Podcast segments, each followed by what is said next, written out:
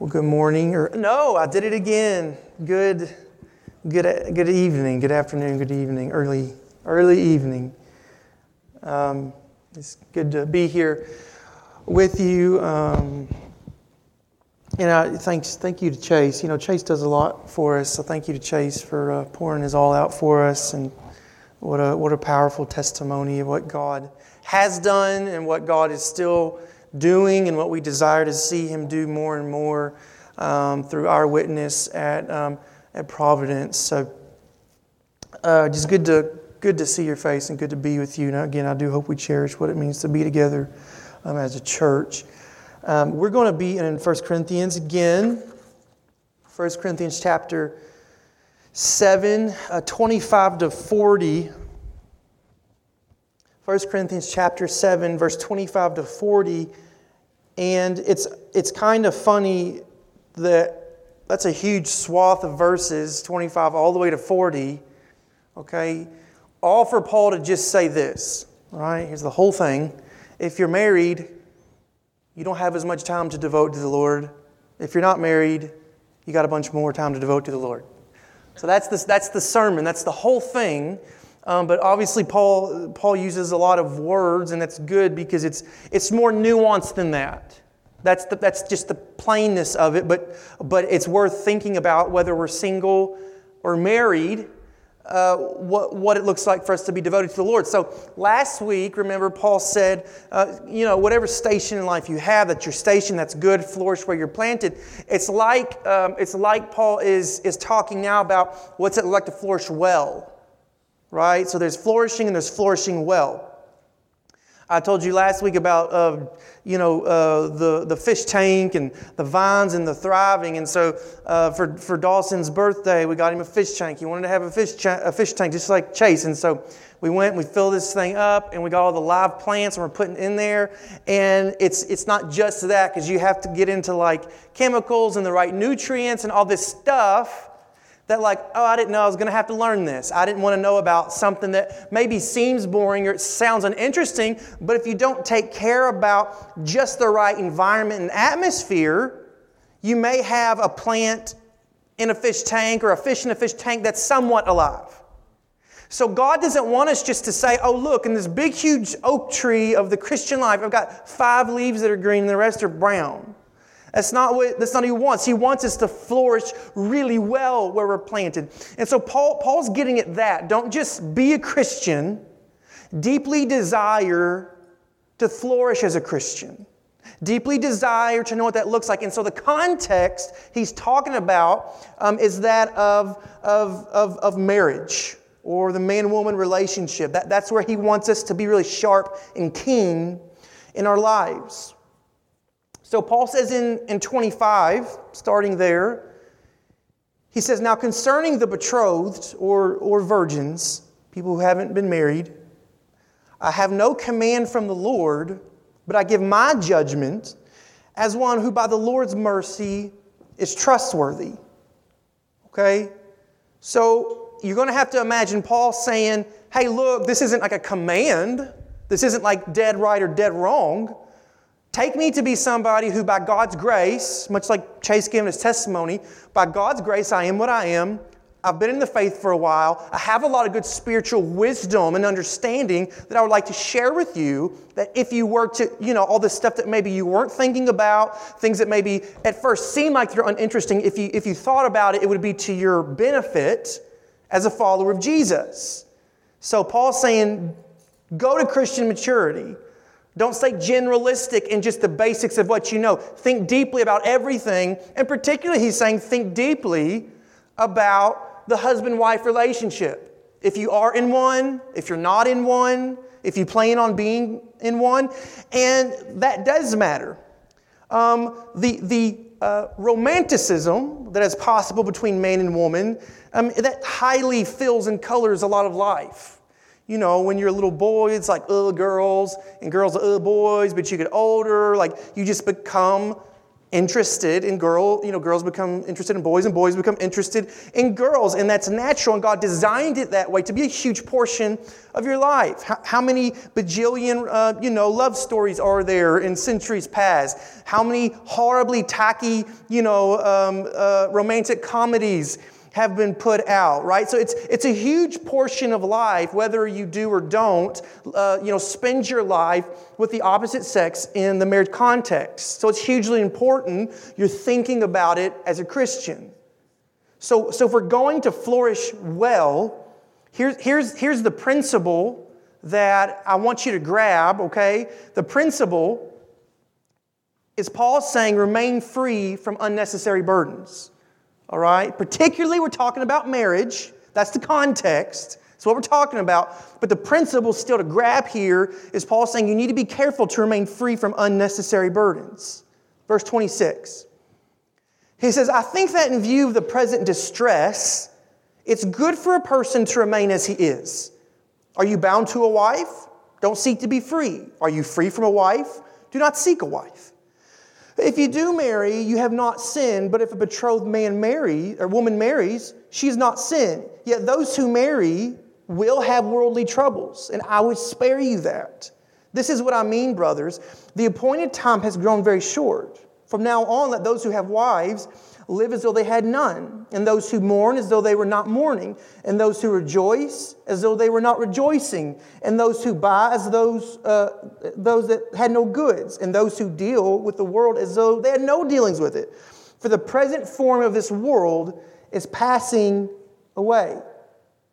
So Paul says, I want you to think about that hugely um encapsulating part of, of human existence, which is growing up and getting married and starting a family. Okay, Paul says that that's that. But given the present distress, I think it's good if you can bear to hear it, don't get married. Now, what, what does Paul mean by that? Well, Paul means this. Um, life for the Christian is necessarily distressing. In fact, the Greek word is not distressed. It's kind of supplied. The word is necessity. Paul's saying, given the necessity of distress. In other words, there's no way for you or I to think up what it means to be a follower of Jesus in this life and it not be distressing or full of pressure. Think about Jesus Christ himself. Would you call Jesus' life distressing? I think so. He had enemies on every side. He ended up being crucified, right? And in the same way, Jesus says, if you follow me, this is what it looks like, taking up that same instrument of death and following me. So we cannot say, oh, whew, I'm one of those Christians that got out of any kind of distress. No, it is distressing. Paul certainly has in mind for him as, you know, of, you know, being at the founding of the church. Read through the book of Acts if you never have, and you'll see distresses. You'll see all kinds of Gentile and Jewish enemies. You'll see the Roman government. Um, obviously, if you look, you know, historically, all that, um, you know, Roman emperor, certainly Nero, did to persecute brutally. Uh, just inhumane treatments of Christians um, all throughout, you know, the book of Acts, all throughout human history, and all the way up to the present day, we read of great distress for the church. It's distressing to be a Christian in Nigeria, in India, China, those places we pray for. It's physically distressing. There's great pressure to do it. Um, it's increasingly distressing to be a Christian um, in the West because there's there's such a great uh, you know social marginalization of Christian ethics, of Christian morals and values. It it is distressing. So if someone conceives of the Christian life as this cushy, rosy thing, I don't think they have a good idea of biblical Christianity. Job says in Job fourteen one, life, and he's not even talking about, you know, anything to do with God. He's just saying life is full of troubles. So if life is just full of troubles, and you know that it is, everyone knows it is, stack on top of it all the distresses of being faithful to Christ in a place that's doing all that it can do to pull you away from faithfulness. Paul's saying, given that that's the case, it would be better if you could to remain unmarried. Now, now, let's hold on, though, because let's go back to what Paul said last week. He said, if you happen to find yourself as a married person, When you came to faith, don't undo that, okay? That's a good thing. So don't say, oh, I, well, I'm married and I want to get out of this now and I want to go do something different. For, like, no, God had you there for a reason. God, God believes in marriage. We'll talk about it in a second. So never undo your marriage, okay? But at the same time, Paul's saying, if you can bear it, if you can hear it, don't get married because it's a distressing thing to be a Christian. And how much more is that true for us um, in the year twenty twenty-two? Paul says, what I mean, brothers, is the time is short. Paul was writing this two thousand years ago, and Paul felt like time was short. He says the appointed time is growing closer. Jesus is coming back soon. Not only is Jesus always coming back soon, right? Because time, a thousand years as a day, and a day is a thousand years. Time is just a fleeting thing. You know, you, you you wake up, you're in elementary school, and the next thing you know, you're married. The next thing you know, you know, you're you're just old, right? I mean, it just life goes by fast. It happens. It totally happens. You just get old. And, and you go, where did the time go? Paul's saying you're making a mistake if you think your life can go on forever. And if you're living your life like you've got millennia and millennia, you just don't. You just don't. So Paul's saying, if if you can bear it, hear this. Devote your life to the cause of Christ alone. It's not wrong if you choose to get married. Just recognize you're stacking worldly troubles on top of that. Now, what are worldly troubles that Paul's talking about here? Well, it's two o'clock in the morning, and the, and the heater went out in the house, and it's negative twenty degrees outside. And it's not just me I got to worry about. My wife and three kids, they don't want to sleep in a sleeping bag and see their breath when they breathe. Oh, you know what? I'm not the only mouth to feed. I've got her mouth to feed, and I've got their mouths to feed. Oh, guess what? I'm not the only person that wears clothes. We have to buy clothes for all of us. Oh, I got a meeting to be at, my kid's sick, and he's got to be at the doctor's at, you know, eleven o'clock, and I got the meeting, and she can't make it, and I'm going to have to call my boss. I don't want to have to do this. Worldly troubles abound. There's all kinds of just frustrations that happen, and when you add more people in life, being a family, they just com- they compound. And if it's like Paul, I think it sounds like Paul's knocking on marriage. He's not knocking on marriage. What this is to us in this text, it's just practical um, advice. It's just a matter of fact, every human being has so much bandwidth. Everybody has the same twenty-four hours, and it doesn't mean you love God less. It's just the facts of the matter. When you take on more burdens, what happens? You've got less time to spend on other things. That's all it means. And so again, Paul's not saying, you know, you better not get married. He's just saying if you get married and you're called to that, great, it's not a sin. Recognize on top of the distress of following Christ, on top of life just being hard because we live in a sinful world, you're going to have that many more troubles. That's Paul's point. And he, he ends that, that thought with what seems to be Uh, something of a of a cryptic kind of weird riddle thing. He says, after saying if you you know it's not wrong to have a wife, he says if you if you have a wife, live like you don't have one, and if you mourn, live like you're not mourning, and if you're rejoicing, like you're not rejoicing, and if you have if you're buying goods, like you're not buying goods, and if you deal in the world, like you're not dealing in the world. For the present form of the world is passing away. Now, what is that supposed to mean? It's, it's, it's Paul saying this, wherever you are in life, whatever burdens you have, whether they're good burdens or not, okay, again, marriage is not a bad burden, but it's a burden. Here's what you can't do. You can't take both eyes off of eternity. In other words, if you're married, great. Be married, honor God in that, but don't be so consumed with that that you don't have an eye on eternity. He's saying hold everything in life loosely. Do you rejoice in life? Are there things worth rejoicing over? Absolutely. Namely, I don't know, upside-down pineapple cake is fine. I like that. Um, changing of seasons when it goes from like winter to spring and you walk outside and it's like that brisk spring air, welcoming like a child into the world. Maybe your boss gave you a pat on the back and you got a raise, or you know, you were able to go on like your dream vacation. There's a great number of things in life in which you can rejoice. But Paul says, okay, but don't, don't get so lost in whatever that good thing is that you've lost your eye for eternity, that you're forgetting this is a, this is a world that's passing away. Are you sad? There's a lot of things to be sad out, sad about. Okay, don't be so sad that you forget your sadness is going to go away. Are, are you buying things? You have possessions. You're doing things. You're caught up in business.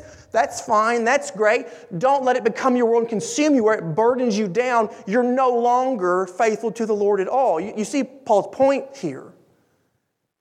And it's interesting he ends that thought when he says the present form of the world is passing away. Now, what Paul's doing, he's borrowing um, um, language that had to do with the theater. Okay, the scene's changing. You ever go to like a big like off-Broadway production, and it's like this beautiful, elaborate, like, you know, props, and there's all these like beautiful, elaborate, like characters in their dress, and like maybe like magnificent singers, and you're just drawn in, and you're captivated, and you could sit there all night. But what happens at the end of it? They pull the curtain, and it goes to another scene, or, or it the play's over with, or update it to our twenty-first century model. Like you're sitting in front of your television at home, and like you're watching the best movie ever, and you love it. Guess what? The movie turns off. The scene changes. It's over. So you see what Paul's saying? Don't live for that scenery, as beautiful and as good as you think it is, that you're not living for that scene that you can and should and will be part of when Christ comes and he brings in a new world, and that world lasts forever. Because as good as you think your marriage is, and you should love it, as good as you think whatever hobby or interest or desire or pursuit you have in life, however good it is, it's not as good as the world to come. And that's the challenge for us, I think, in such a big way in the twenty-first century, right? Because we're instant people. We're immediate people. We want gratification. We want to run our own lives. But Paul's saying, too, is wherever you are, whatever you're doing, make sure nothing is burdening you to the point that you're not thriving well for Christ and for the world to come. That's the question to ask yourself. Maybe you're like me when you get groceries. Oh, I refuse to go back for the second time. I'm not doing it. I don't care how many bags. I will line them up my arm, and my arms will turn. I saw this in a meme once. You know, and like I will not go back again. Like your arms are purple, and you got twenty bags on both arms, and you're like waddling up to your house, right? Because you're just not gonna go back. You're not. You know, you're determined not to do it. Now, imagine as you're like going up, someone, someone's like, "Hey, you want to play frisbee?" Well, I can't. I can't do it because I'm I'm too burdened down. I can't do anything. And that's Paul's point. Be careful that, that certainly not bad burdens, but even the good burdens of life own you to a point you're not flourishing well for Christ where you're planted. So what do I do? Well, you take inventory. That's what you do. That's how you make sure you're not wasting. That's what a budget is. Right? You know, I remember when, you know, when Jessica and I were young and married, it's like, whatever, money, you spend it, you maybe have some, maybe you don't. Like, you know, you're not thinking. You know, we got married early, I was barely twenty. And then you learn about this thing called a budget. And what do budgets do? That they help you see where your money's going and where it shouldn't be going and where it should be going. And friend, in the very same way, you have, we, we all have precious lives and precious opportunities, precious gifts that we need to be um, allotting to make sure we're doing what we should be doing. So that's nothing I can do for you. It's only something you can do for yourself and for the cause of the Lord, to maybe sit down with, you know, your, your family, um, if that's the place you're in in life, and say, okay, we have the same twenty-four hours every day, every week. Here's where our time's going. Here's the things that our money's going to. Here are the activities that we're doing. Are there things here that don't need to be here? You know, like your kid doesn't need to play nineteen sports, and that's great. You know, like like if something's like owning so much of you that you find your time with the Lord is shallow or incomplete, or you find your service to the local church is, is marginalized, like something's like really wrong. Something's really wrong. So so be in the habit of, of seasonally sitting down and saying, okay, what does life look like? What's valuable to me? And, and again, if you budget it, you will find out. You will find out where your time and your energy and your money and your heart is going. Everybody's heart's going somewhere, okay?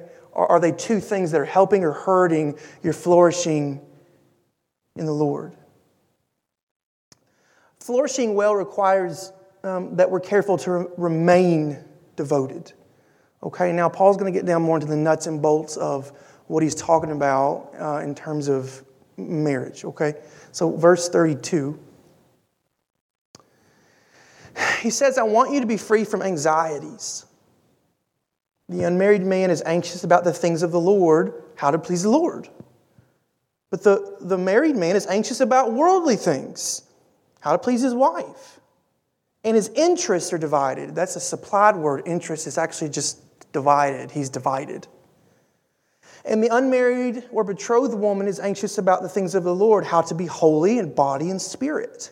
But the married woman is anxious about worldly things, how to please her husband. I say this for your own benefit, not to lay any restraint upon you, but to promote good order and to secure your undivided devotion to the Lord.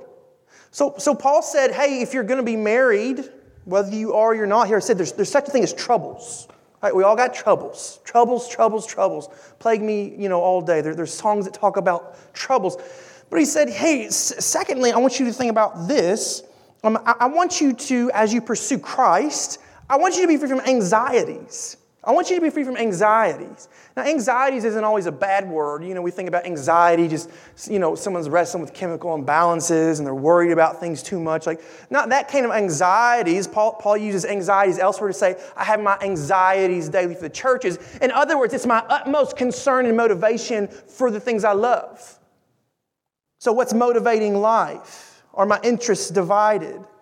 Paul says, um, the, the, the man, the woman who's not married, and again, common sense, what can they do?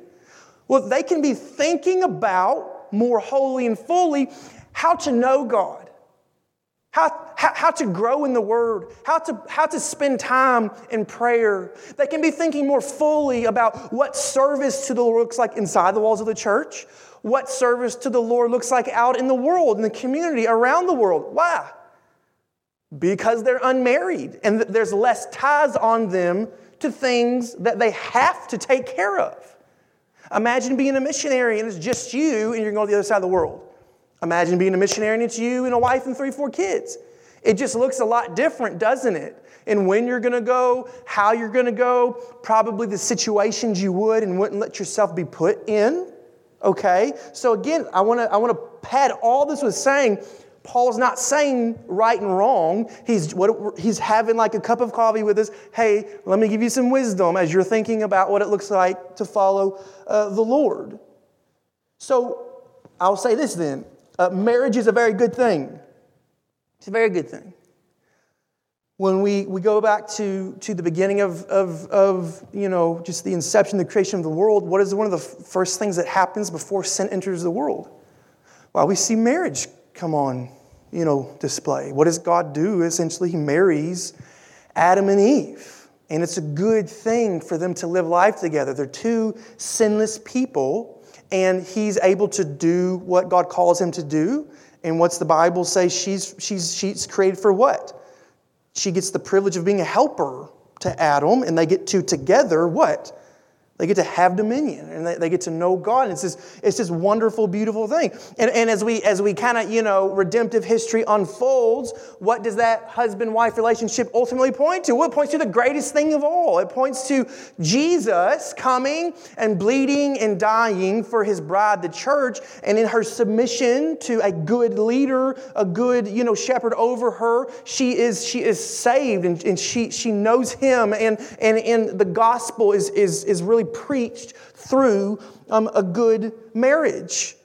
The, the New Testament, as much as Paul's saying what he's saying is here, Paul and Peter and so many others, Jesus, promote healthy marriages. They promote explicitly, if you're a married man, you're a married woman, you had better be doing that right. You had better be loving well. You had better be submitting well. You need to have a healthy family. So the Bible, second to nothing, is promoting marriages. What does society really need in the twenty-first century? Healthy marriages, healthy families. Why is society falling apart? And I, I, I see this in so many conversations I have with different people throughout the week. It's because the family's broken. The family's broken. Dad's not being dad. Mom's not being mom. The, the very concept of marriage is like ten million miles away from most people. And, and it creates a broken, God-dishonoring society. So, so Paul, Paul is saying, all he said, if, if you get married, guess what you have now? you have more anxieties. Are they bad anxieties? No. If I'm a good husband, I should deeply care about my wife. Uh, I should care that tomorrow's Valentine's and I should be buying her some flowers. Um, I should be caring when she's having a bad day. I should be trying to lead her spiritually.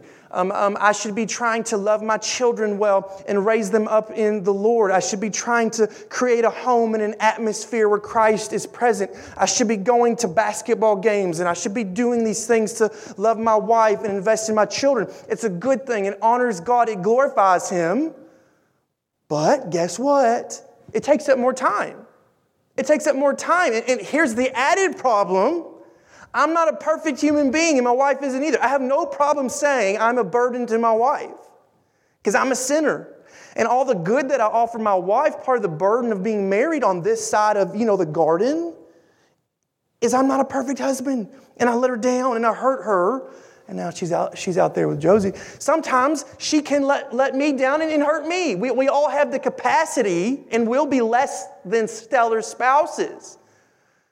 So you, you see what Paul's doing. He, he's not trying to throw shade on marriage. He's just saying, recognize it's so important. And if you do it, you had better take it serious. So nothing in this passage would commend any of us from saying, you know, I'm really holy these days, and uh, I've grown up in my faith, and I really, I no longer need to be a family man. God's called me to a special ministry, and so I'm parting with wife and children. Paul says, wrong. If you did it, you did it, and your marriage is part of God's plan, and He's going to use it to, to honor Him through, you know, preaching the gospel through a good marriage, through raising children, being faithful and raising your family. And guess what? You're going to give account to God someday on how good of a, of a husband, wife, mother, father you were or you weren't. So there's no license to be less devoted um, be, because, because Paul says it's going to take up more of your time. It's good time. It's just time. And on the flip side, here's the reality. Just because you're single does not mean you're all of a sudden devoted to the Lord. I'm not I'm not married, so that means I can binge watch television to three o'clock in the morning and get away with it. No, just because you don't have a family to take care of doesn't mean you have a license to be, you know, reckless with your time and just focus on you. It means, okay, if that's the life that God's called you to, guess what? You better be able to fill your budget in for me and show me how you're using that really well for the Lord, because that's what God wants for you. That's a good thing. That's a good thing. So so we can't say in either situation, oh, you know, I, I'm stepping out of this to serve the Lord, or anything other than it's the context in which God's called me. How am I going to be faithful either as a married couple, or if I'm single, how am I going to use that well? It's practical advice that's really helpful when we think through it. Paul wants us to spend our lives doing the best we can for the Lord, whatever that looks like. And now here's the thing, and again, it's so ironic and unfortunate that Paul literally says in this verse, I'm not putting a restraint on you. He says it multiple times. You're not sinning if you do it. You're not sinning if you do it. You're not sinning if you do it. I'm not putting a restraint on you if you don't get married. What has the Catholic Church done when you think about nuns, priests, and, and even monks? Oh, if you want to really be devoted to the Lord, you cannot get married. Paul said, I put no restraint on you. So it's it's crazy if, if we if we take the word of God as it is. Paul's saying, hey, that's probably not a gift most people have. And that's okay. It's not. So so we need to take Paul for what he is saying and what he isn't saying on that. Um, singleness is a gift. It's a gift. Um, if if you're single, praise God for that. I think if, if there's ever like a church and the culture is, you better get married, you better get married, and someone's going, I, you know what, I just don't sense um, I need to get married. I, I, I can live single. There are certain desires I don't have. Um, I'm just happy on my own, and I can live for the Lord like that. Praise God for that. Praise God for that. We we should be glad for people that can do that, and we should, you know, make sure we're allowing them to thrive um, as best that they can. Um, it's a gift, so use it well. I think in terms of singleness as well, you have to think about down the line, you know, like, for you know, you may have, you know, three and a half kids and you're in your thirties now. There comes a day when you're an empty nester, and guess what?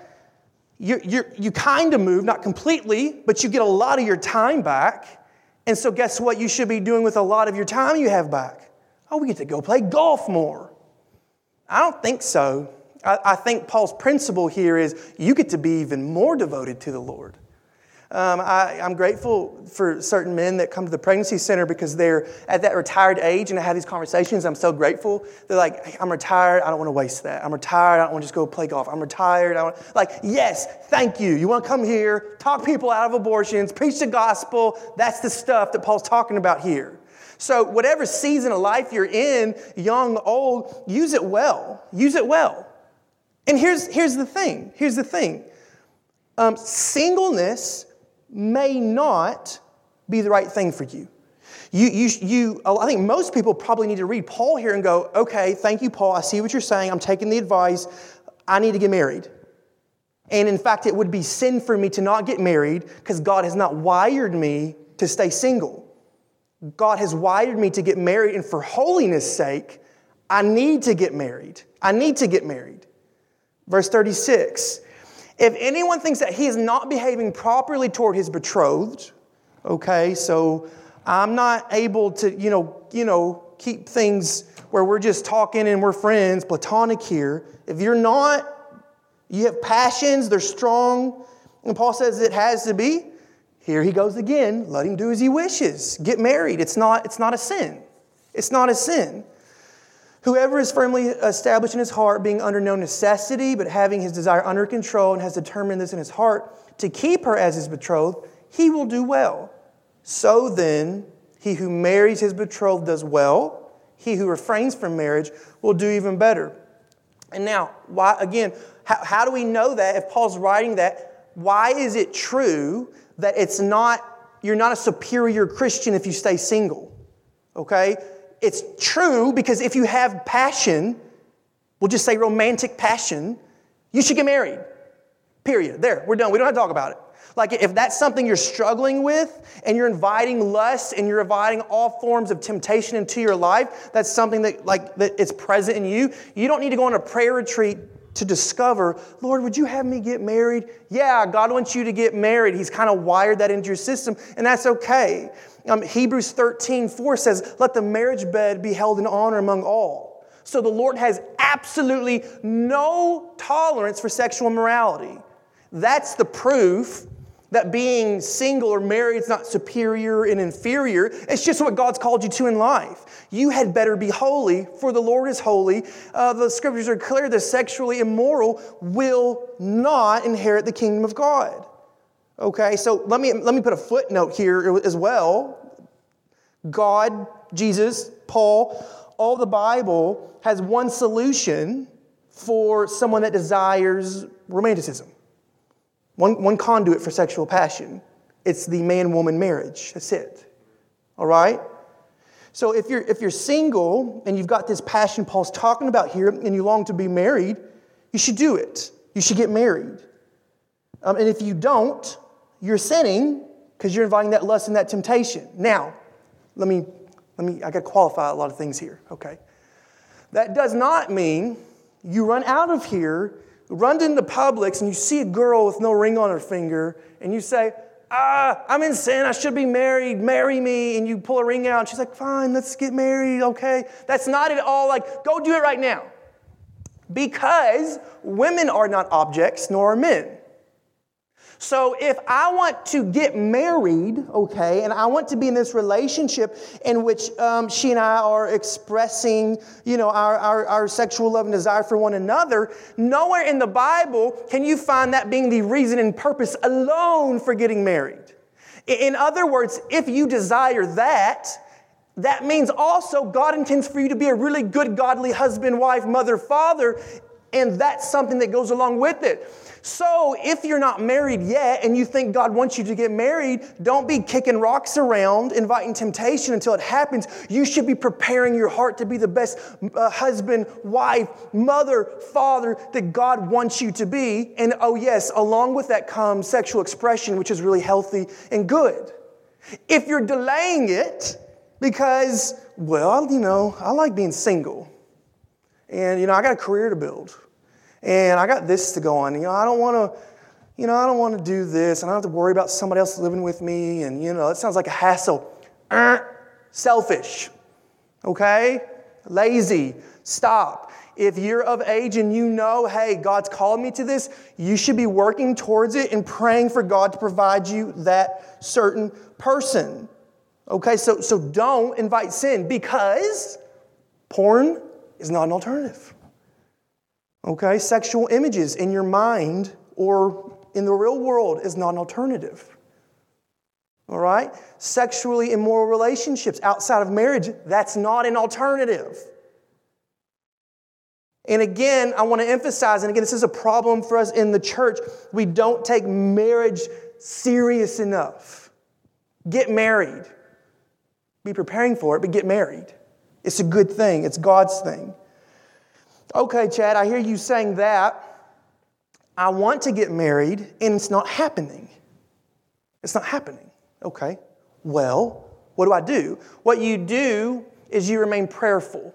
And you know that, okay, God, if you've given me this desire and it's there, your timing's perfect. And so, Lord, help me grow in self-control, right? Which is the fight. Help me grow in self-control so that I'm not mastered by desires. I'm not mastered by anything other than Christ. And I'm going to keep trusting and believing that if this is something you're calling me to, like, you're going to bring me to that. And until I have that opportunity to be in a marriage relationship, I'm going to function like a single Christian and use my time really well for Christ. So don't waste any of your time before, during, after being married, or you never were married. It's always a question of, in this season, what burdens do I need, don't I need? How am I or aren't I being devoted as I should be? Take advantage of your context in life as a married or a single person. When I was studying this, it, it, it made me think about Jesus talking about the talents, right? To one, he gives this many talents. To another, he gives this many talents. And another, he gives this many talents, right? So we're all in different places in life. We have different callings. We have different abilities. Um, some have this special gift of maybe celibacy and just being single, and some people don't.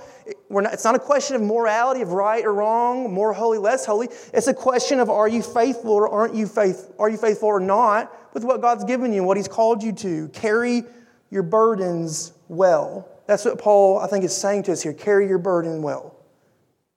thirty-nine. He goes on to say, a wife is bound to her husband as long as he lives. But if her husband dies, she is free to be married to whom she wishes, only in the Lord. Yet in my judgment, she's happier if she remains as she is. And I think that I, too, have the Spirit of God. So a re-emphasis there, Paul's saying, hey, it's never appropriate, it's, it's not holy, um, the, the Spirit doesn't move in someone to, for the sake of Christ, I'm going to I'm gonna break up my marriage. Paul's saying, be faithful where you are. That's a good thing. Okay, it's not a bad thing, and Paul's always complimenting what Jesus is saying about when it's appropriate to and not appropriate to, you know, divorce and separate. And again, that's a whole conversation about the ins and outs of that, because Paul talks about that in other places, um, and Jesus talks about it as well. Paul makes the ending point. In my judgment, she's happier if she remains as she is. And it's kind of a tongue-in-cheek. Paul's, I, I don't know if smart aleck's the right thing. I, I think I, too, have the Spirit of God. So, so Paul's saying, you know, it's not commanding the Lord, but I'm the Apostle Paul, and, you know, you had at this time, like, super apostles or people who are trying to say they're more spiritual than Paul, and Paul has to go on and address these people who think they know more. And Paul's saying, hey, hey, guys, I, I think I have the Spirit of God in my advice. It, it's really good if you can bear to hear it. Be single for the cause of Christ, because when eternity comes, man... Man, isn't it going to be great that you made that sacrifice to be able to lay at the feet of Jesus? So much more. And that's the drive. I, I think we need to be careful, because sometimes we can be um, concerned about what it means to work for the Lord. We can be so afraid of, like, the term legalism. Like, oh, I, I don't want to work for my salvation. I don't want to earn my salvation. And somehow that becomes like our excuse to not labor for the Lord at all. The reality is, yes, Jesus has saved me. There's nothing I can do to change that. But at the end of it all, because I have been saved by grace, I, I want to sacrifice. I want to give myself away. I want to give up where and what I can for my happy pleasures in the now. They're not bad things, but where and how I can. I want to have zeal for the Lord. I want to hear good, you know, well done, good and faithful servant. So if I'm single, great. As long as I'm single, great. I don't, I don't want to binge watch T V, and I don't want to waste my time doing this, and I don't want to just travel, and I don't want to just do all this stuff. I, I want to say, you know, I gave God the best of my time. And if I'm a family man, I want to give God the best of my time, and I want my family to be a place where God is honored. I don't want to have the wrong burdens. I want to be devoted to the Lord. So the, the ending word, I think, is really, really useful here. He says, I think that I, too, have the Spirit of God, because I think that's like where I want to get linear and like, okay, let's make like this really complicated Excel sheet. And if you're in this situation, you should you should be burdened. If you're in this situation, you're like you shouldn't be burdened. And it's really hard like for us to like apply that to every little situation in life about where I should or shouldn't do this or do that, or should I take that on? Should I buy that? Shouldn't I buy that? Like, what should I do? The reality is, if you desire in your heart to live a life devoted to the Lord, guess who is inside of you speaking to you moment by moment? The Spirit of God. Who applies that truth to your heart and life? Like that thing we just read from Paul, who can apply that to help you know what that looks like in every situation? The Spirit of God. So friends, let, let's be Spirit-filled people as we're single, as we're married, and have zeal. Zeal, labor for the Lord. Because Paul says, why? Because your labor for the Lord is never in vain. Flourish really well where I'm planted. Amen? Okay, we can pray.